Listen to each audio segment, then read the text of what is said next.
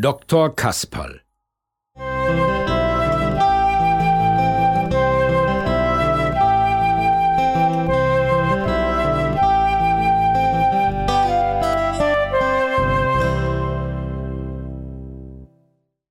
Mirko hat Halsweh und Fieber.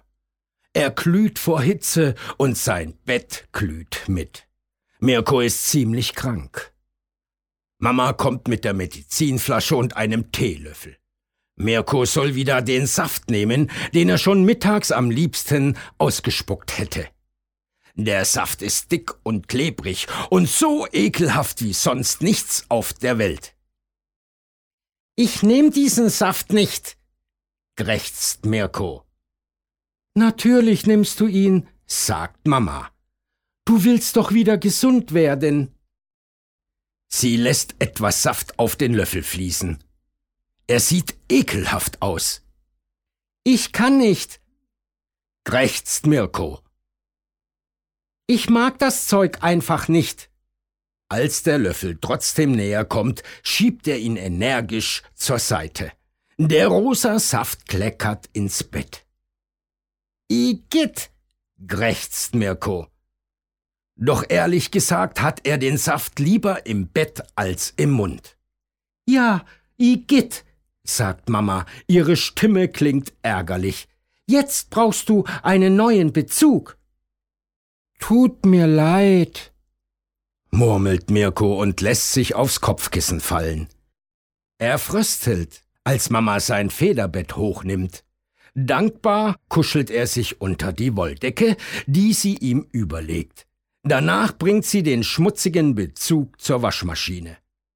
Ob sie den scheußlichen Saft vielleicht darüber vergisst? Mirko macht die Augen zu.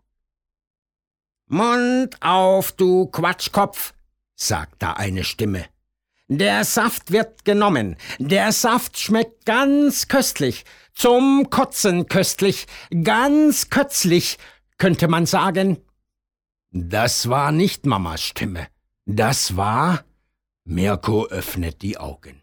Dicht vor sich sieht er den Löffel mit dem rosa Saft. Dahinter entdeckt er einen lachenden Mund, eine große Nase und eine rote Zipfelmütze. Das ist Kasperl. Und er hält Mirko den Löffel mit beiden Händen entgegen. Komm schon, du Quatschkopf, sagt Kasperl, ich hab diesen kötzlichen Saft selbst probiert. Meine Großmutter hat mir heute schon drei Löffel davon eingedrie, gedrie, dri, dra, trullala. Kasperl singt. Mirko lacht. Und? Hast du nicht gesehen? Ist der Löffel in seinem Mund. Der Saft, der kötzliche Saft läuft ihm über die Zunge, die Kehle hinunter und direkt in den Magen. Na, also, du Quatschkopf, sagt Kasperl zufrieden.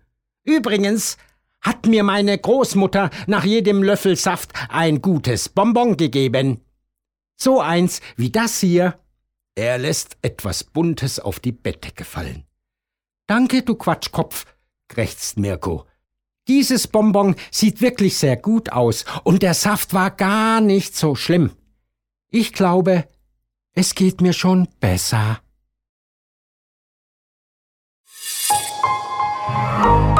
Weitere Angebote zum Downloaden und mehr Informationen auf Weltbild.at